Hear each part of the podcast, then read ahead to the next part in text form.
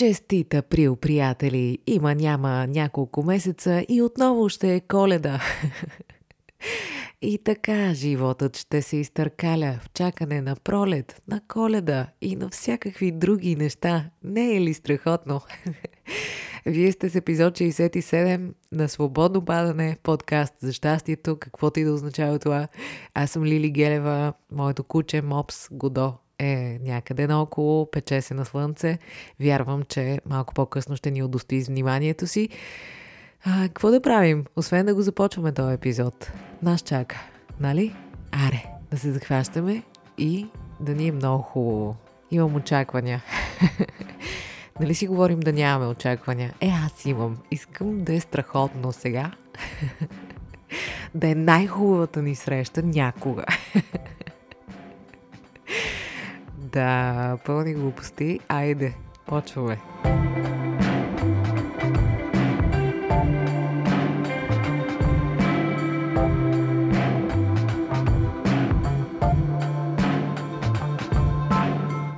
Като излязох на свободна практика по свое желание в моята актьорска кариера и първото представление, което беше инициирано от мен и колегата ми, с който го направихме, Био Его Органик, това беше първото ми излизане на сцена, заставайки зад наши лични идеи, не на някой режисьор, не на дори драматург, защото текста си беше наш, и изобщо едно съвършено различно усещане. И помня, че бяхме се много притеснили преди премиерата и стояхме си с Христо Ушев, моят колега и приятел, който много обичам, с който направихме това нещо, и си викаме: и какво са? Много ни беше приятно да го организираме цялото нещо, да си мислим, да си чувстваме, да си правим този анализ на самите себе си, защото беше върху такива неща. Ама сега какво? Какво ще правим? Излизаме на сцена. И какво? Ходихме на някаква репетиция предния ден. Чудовищно се чувствахме. Разбирате ли, в актьорската работа има нещо странно такова. В смисъл, това е нова пътека на развитие за един актьор обикновено. Ти заставаш наистина по някакъв друг начин на сцената и отговорността е доста разпределена, когато има режисьор, когато има текст и така нататък. По-различно е. Разбира се, че ти стоиш със себе си и няма как да не поемеш отговорност, но когато стоиш и зад текста, и зад идеята и така нататък, се чувстваш малко по-голичък, така да го кажем. И стоим със Ушев и си викаме: леле, добре, трябва да отиваме към Сломато, към театъра. Какво да правим сега? Какво ще стане? И изведнъж решихме, на смях, така, викам: най-скво, сигурно ще е ужасно, сигурно ще се чувстваме много зле. И започнахме, през смях, нали, да си развиваме всички ужасни неща, които могат да се случат. И най-вече колко зле бихме могли ние да се чувстваме. И развивахме, смяхме се. И всъщност представлението мина много добре. Тоест, не е добре в смисъла на Евала Браво, не говоря като резултат, а ние много добре се чувствахме. Проведохме си го с кеф. Добре стояхме някак с идеята си, с себе си, един с друг. Хубаво ни беше. Да, що ви го разказвам това? Да, защото ви казах, че сега ще е някакъв невероятен епизод. Това са смешки, разбира се. Но всъщност е много ценно човек да може да допусне провала в живота си. Провала на плановете си, провала на очакванията си и да умее да се забавлява с това. Това е много важно нещо. Много е хубаво. Разбира се, също така мога да ви кажа, че ако сега седнем с някакви колеги преди представление и започнем да си представяме как ще се провалим, това може би също ще ни разведри. Но няма гаранция, че резултатът ще е същия. Тоест, в актьорската работа и въобще в живота има едно нещо, че в крайна сметка, ако тръгнеш да се опитваш да възстановяваш едно нещо, то никога не се получава по същия начин. Така че Какви са двете поуки от тази история, с която започнах? Първата е, че е добре да допускаме провала в живота си, нещо за което неведнъж сме си говорили, но е хубаво понякога дори да се опитаме да го визуализираме, да го видим това страшното, което си го представяме. И другото е нищо да не се опитваме да превръщаме в аз така си правя и то винаги така става. Няма такова нещо. Няма гаранция за нищо. И затова почнах да ви говоря за актьорската работа, въпреки че не знам това дали ви върши работа на те, които не сте актьори. Радвам се, че и актьори слушат подкаста. Здравейте, колеги! Но за тези, които не сте, мога просто да ви разкажа, че е много летлива историята и някой път уж всичко е на лице, за да имаш едно добро представление, пък то не е много така. Даже много по-често не е така, отколкото да е обратното.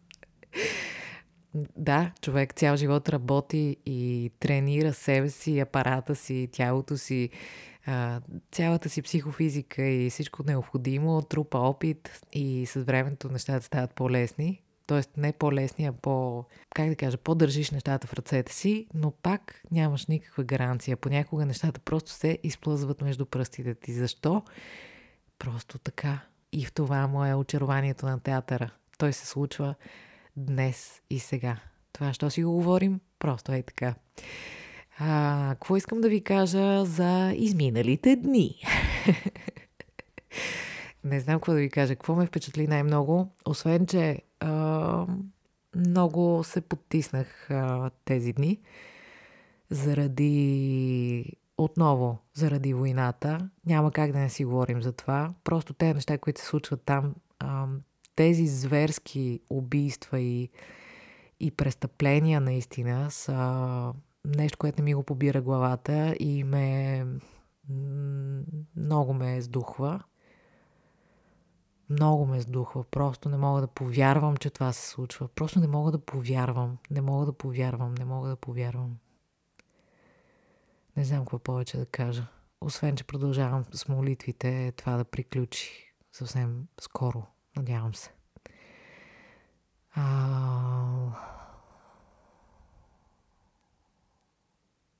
Да се молим просто за тия хора. Се молим за семействата им, да се молим за всичко. Те до вчера живееха съвсем нормален живот. Това да страдат невинни хора е... Това е ада на земята. Какво? Няколко неща ме впечатлиха тая седмица. Едното беше... Ето го и Гошко. Само секунда да го устроя.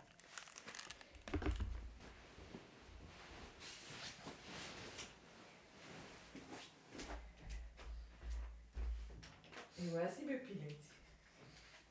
Ела си, душа ми оти. Ела си. Чави. Та, вече в пълен екип. Едното нещо, което много ме вдъхнови тази седмица, беше, че гледах интервюто на шеф Андре Токев от затвора. Той попадна там по свое желание по някакъв начин, т.е. не се съпротиви на това решение. Не знам как да го нарека. Знаете, в България много хора, които имат финансова възможност, си спестяват последствията от поведението си понякога, а той именно се качи в нетрезво състояние в автомобила си и се опита да шофира. Слава Богу, нямаше последствия за някой друг или за него самия. Тоест, никой не пострада, но човека в момента излежава някъде около 1 година лишаване от свобода, нещо такова. Много интересно. Ако не сте го гледали, гледайте го.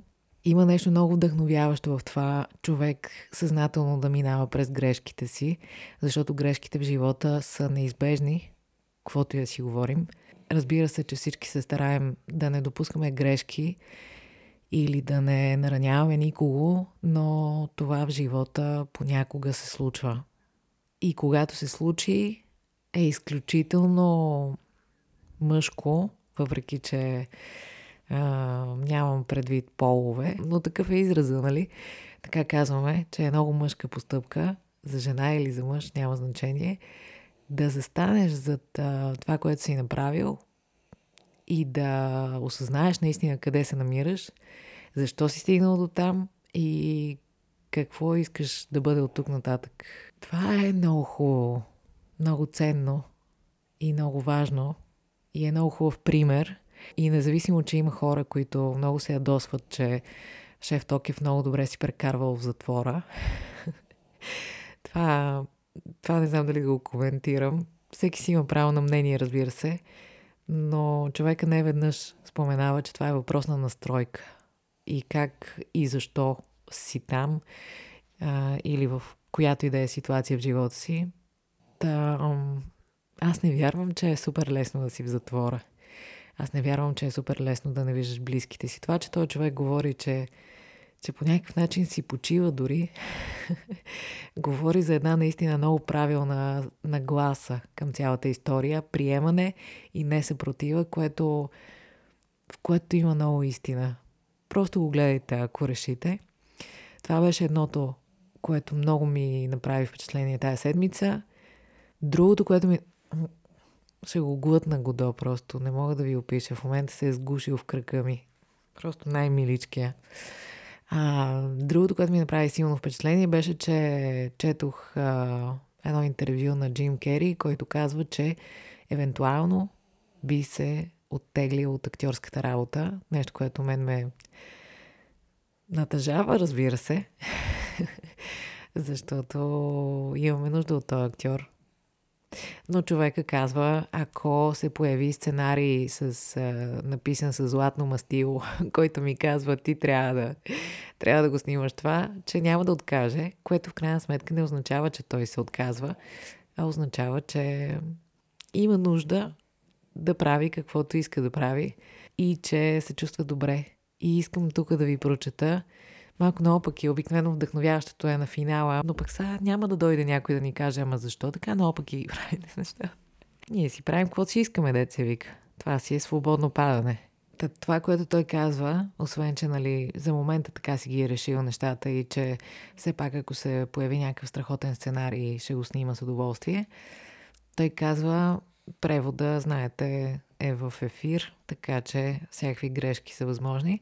Той казва нещо от рода на много харесвам моя спокоен живот сега и наистина обичам да нанасям боя върху платното, да рисувам демек и наистина обичам духовния си живот и чувствам, че и това е нещо, което може би никога няма да чуете от друга знаменитост някога, че имам достатъчно, че направих достатъчно, че аз съм достатъчен.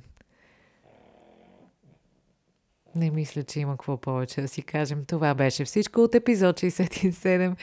Не, наистина. Голяма работа е Джим Керри.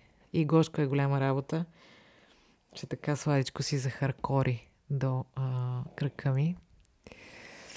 За какво друго искам да си поприказваме малко днес?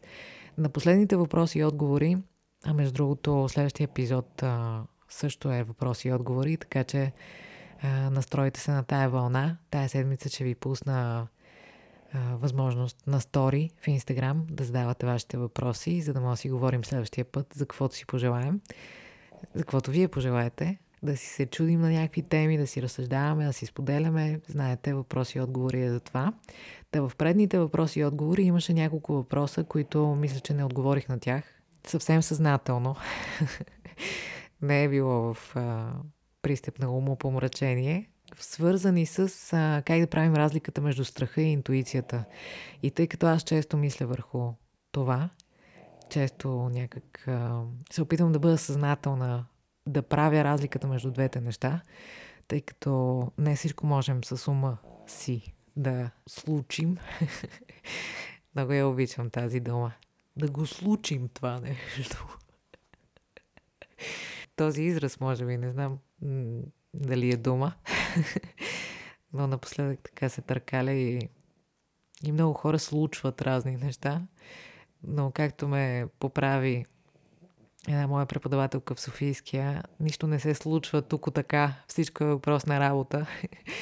И това беше първият единствен път, в който казах, че ще случим нещо и спрях.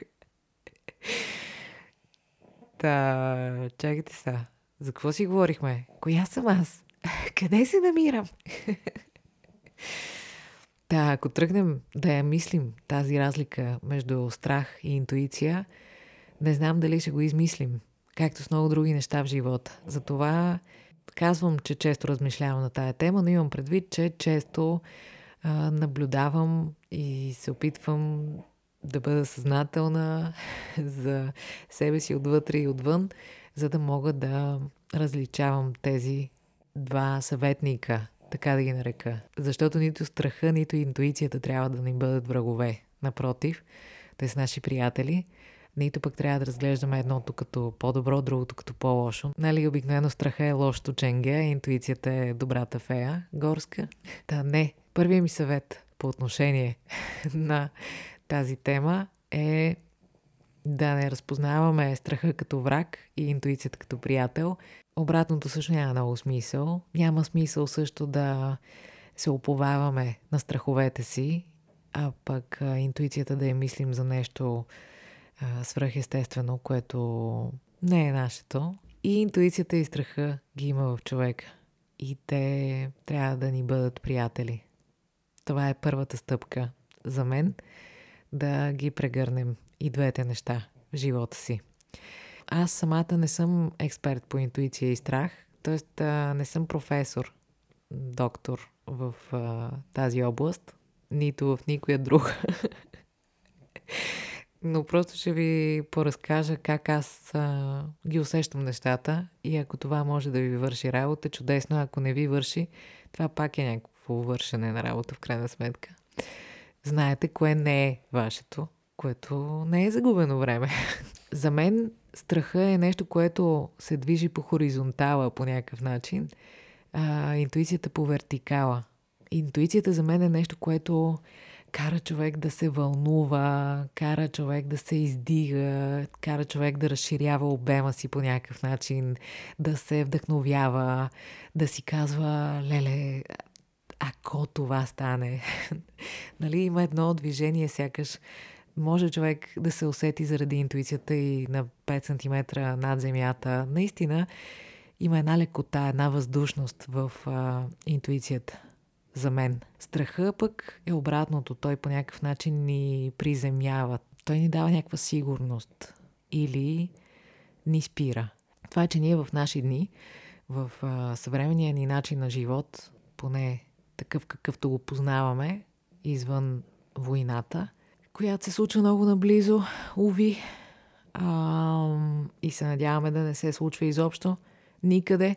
Ние имаме достъп до храна, ние имаме достъп до електричество, топло ни е, комфортно ни е, имаме достъп до канализация, имаме достъп до всякакви неща, които правят живота ни удобен и спокоен, сигурен. Ние хората дълго време сме се стремяли към това, заслужаваме някак да се чувстваме по този начин, но като физика сме си, може би, не много различни от това, което са били праотците ни. Така че ние сме склонни да се страхуваме за неща, които отдавна не са част от живота ни. Така че ние трябва да бъдем бдителни за страховете си и да не им се предоверяваме. Не казваме, нали, да не си слушаме страховете, напротив, страховете са наши приятели, пак казвам. Те ни пазят, те ни съхраняват, те ни помагат да ни има продължително във времето, когато е целта на всички, нали? Но трябва да се научим леко да ги подлагаме на съмнение. Леко така да им задаваме въпроси на страховете ни. И понеже така подхвърлих, че не всичко според мен се разбира с ума и не всичко е 2 и 2 е 4. Не е. Другият ми така съвет, когато не можем да различим страха от интуицията, е да си дадем някакъв покой, да се опитаме да си изчистим ума. Като подизчистим, нямаме предвид да спрем да мислим, защото това няма как да се случи. Почти. Ами да си върнем съзнателността, че мислите ни са просто неща, които преминават през съзнанието ни, а не сме самите ние. Тоест, ако ние мислим някакви глупости, страхни от някакви неща, главата ни е пълна с какво ще стане, ако това или онова и всякакви тревоги, ако ние се спрем за малко и наблюдаваме дишането си, върнем усещането си за себе си в собственото си тяло и сканираме по някакъв начин усещанията си, как се намираме в пространството, на какво мирише, как бие сърцето ни, как си поемаме, издишаме въздух, къде усещаме напрежение и започнем да наблюдаваме просто какви неща се случват в главата ни и да ги пускаме свободно, да си текат из главите ни. И това си позволим да го направим така за едни 5, 10, 15 минути, не знам, колкото имаме възможност, колкото ни е по силите, знаете, всичко е въпрос на тренинг, малко по малко, понякога и 5 минути наистина са предостатъчни. След това е твърде вероятно много по-добре да чуваме сигнала на тялото си. И като казвам тялото си, тук е момента да споменем и това, че много по-вероятно е да чуем интуицията през сигналите на тялото ни, отколкото през мислите в главата ни. Това също е характерно за интуицията и е част от нещата, които ако знаем, ще се научим да я чуваме по-добре. Знаете, интуицията понякога се усеща в слънчевия сплит, в корема, в гърдите, в тази средна част на тялото, докато страховете са повече в главата и предимно.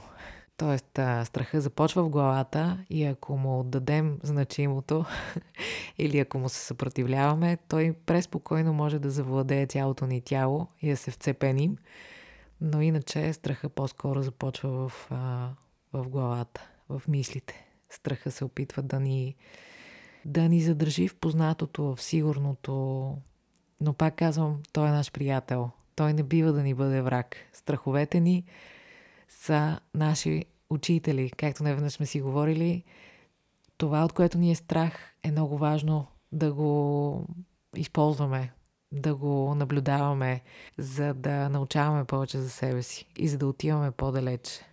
Като си говорим също по тая тема, според мен е важно да си кажем също, че някои неща в живота ни се иска да ги правим без да ни е страх.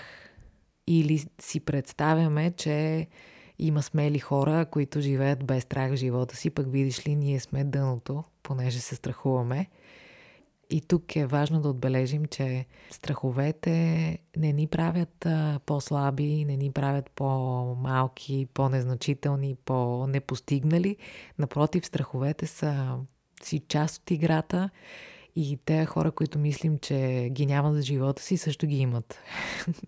Така че страховете са си част от цялата история и не трябва да се заблуждаваме, че се стига до една точка, в която просто спираш да се страхуваш и правиш всичко с лекота. Не, едни от най-вълнуващите и най-хубавите неща, които са ни се случвали и вероятно ще ни се случат, именно с специалното участие на нашите страхове.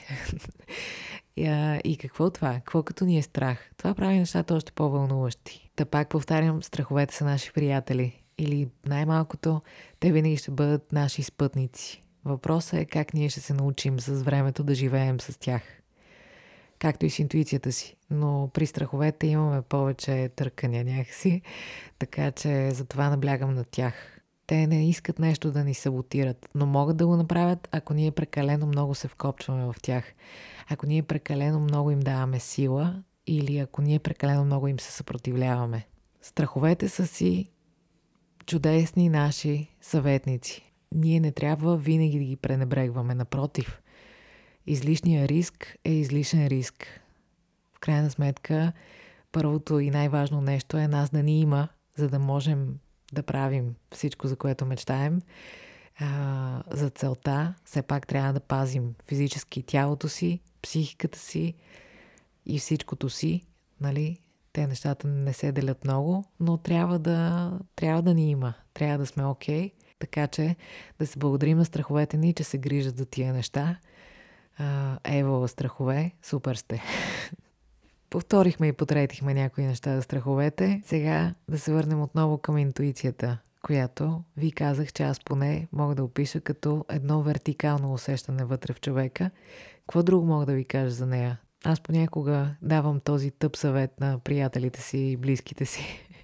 Когато се чудят какво да направят, им казвам: добре, представи си, че към Земята лети метеорит и имаш не знам си колко време. Това ще го направиш ли?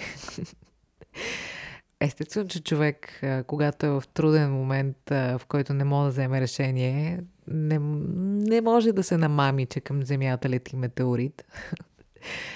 И все пак има някаква истина, според мен, в това предположение. Защото всеки от нас по някакъв начин дълбоко в себе си знае кои са важните работи, които би направил и които не би направил. Кои са нещата, които наистина усеща, че иска в живота си. Онзи ден си връзвах маратонките. Внимание, много интересна история. Връзах си маратонките и печеше едно приятно слънце в кухнята. Гошко беше наоколо. И докато си връзвах обувките си, викам: бре, един ден няма да ме има. Няма да съм. И няма да мога да си връзвам обувките. Изведнъж това, че си връзвам обувките, се превърна в толкова специален момент, хора. Това слънце, всичкото, светлината в кухнята и въобще целият този момент се превърна в свещен. Какво искам да ви кажа?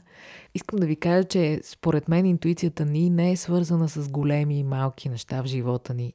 Интуицията не е свързана с до коя точка ще се придвижим, какво ще постигнем и някакви и такива неща. Според мен интуицията ни е дълбоко свързана с начина, по който съществото ни и душата ни, или както искаме да го наричаме, знае, че иска да се свързва с света и с себе си. По по-тъп начин казано, все едно интуицията е свързана с начина, по който имаме нужда да се чувстваме с себе си, с света и с хората. Тя не е свързана с какво ще постигнем и на края на живота си колко неща ще задраскаме, като тук това се справих, това се справих, това направих, онова направих, това не направих. Не, интуицията не ни води към резултата на нашия живот. Според мен, интуицията ни води към качеството на нашия живот. И под качество нямам предвид лукс. Имам предвид доколко пълноценно ние ще присъстваме в себе си и в отношенията с хората и в въобще връзката ни с Вселената. Връзката ни с кораба майка, връзката ни с центъра ни вътре в нас. Според мен натам ни води интуицията. Според мен за това качество на живот става въпрос. Не става въпрос за други неща. За това ние си струва да се осланяме на нея. Мисля, че това е едно от най-важните неща, които искам да си кажем по този повод. Така че започваме да метем за финал. И какво друго? Да не пропусна нещо, което намирам за важно.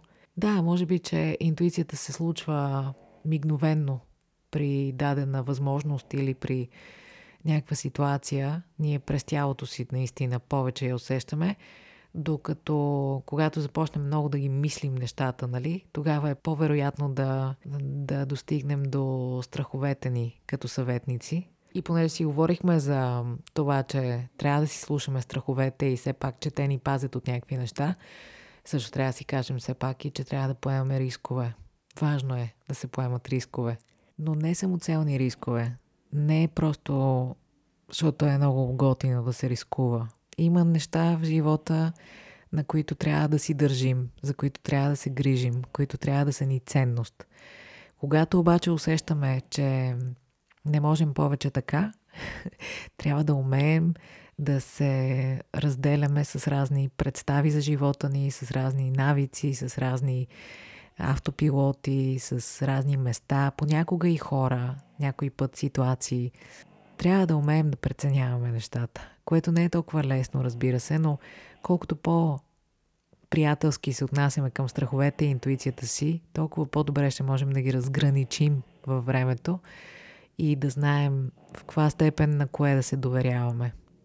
Това, което трябва да сме сигурни, обръщайки се назад, всеки един от нас, ако погледне назад в живота си, е, че няма грешен ход. Почти всеки път си го казваме, но наистина всяко едно нещо в живота ни е довело до сегашния момент днес. Няма по-ценно от това да ни има в момента, в настоящето, защото единствено тук, разбира се, можем да правим неща, можем да променяме, можем да чувстваме, да се радваме, да тъжим, да ни има, да сме всичко, което сме. Да, може би с това искам да завърша, че ние трябва да имаме спокойствието вътре в нас, че каквото и да направим, все ще стигнем там, където трябва да бъдем. Няма грешен ход. И това не са празни приказки. Това е точно така. И колкото по-така го усещаме, толкова по-добре ще става. Наистина. Успокойте си душата.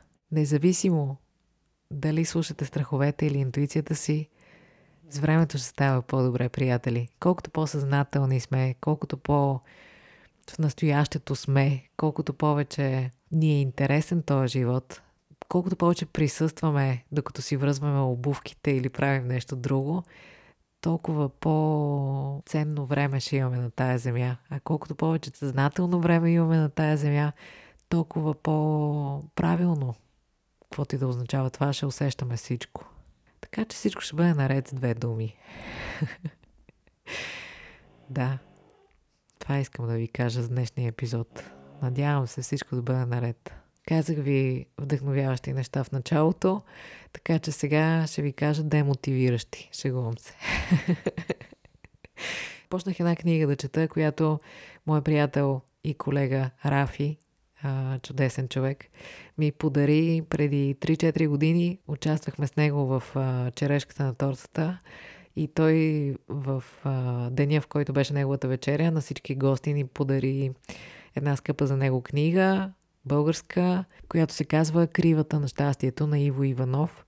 И трябва да ви кажа, че едва тази седмица я разгърнах за първи път, което не знам как да си го обясня, освен че всичко си му идва времето, когато си му дойде и ако изобщо. Ако ви е интересно, обърнете внимание. Аз съм съвсем в началото, но така като понавляза още, ще разказвам.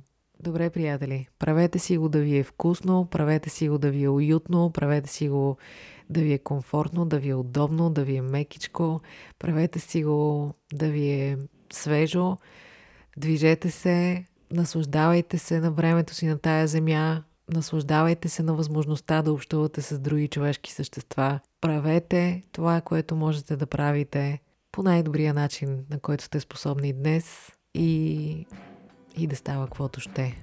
Обичам ви, обличайте се и вие, тъй като все още има ръв в месеца, моля ви се, по-сериозно. И така, и да се молим за мир. До следващата сряда, приятели, когато е време за въпроси и отговори, така че ще си приказваме пак за каквото си искаме. И смисъла на живота е... между другото, гледах много хубав филм. Ако имате възможност, гледайте го и вие. Той спечели 3 Оскара, мисля, че. Нещо, което... малко тъпо се получи с тия Оскари. Само за някакви шамари си говорим. Пропуснахме самата същина на нещата. Сетая. CODA. Не знам как се казва на български. В превод означава "Дете на глухи родители". Много хубав филм, приятели. Много вдъхновяващ. Много хубаво играят. Много хубав сценарий. Много ми хареса. Има и много хубава музика в него. Гледайте го, приятели. Много приятен филм. И си заслужават наградите, наистина. Да, това е. Айде!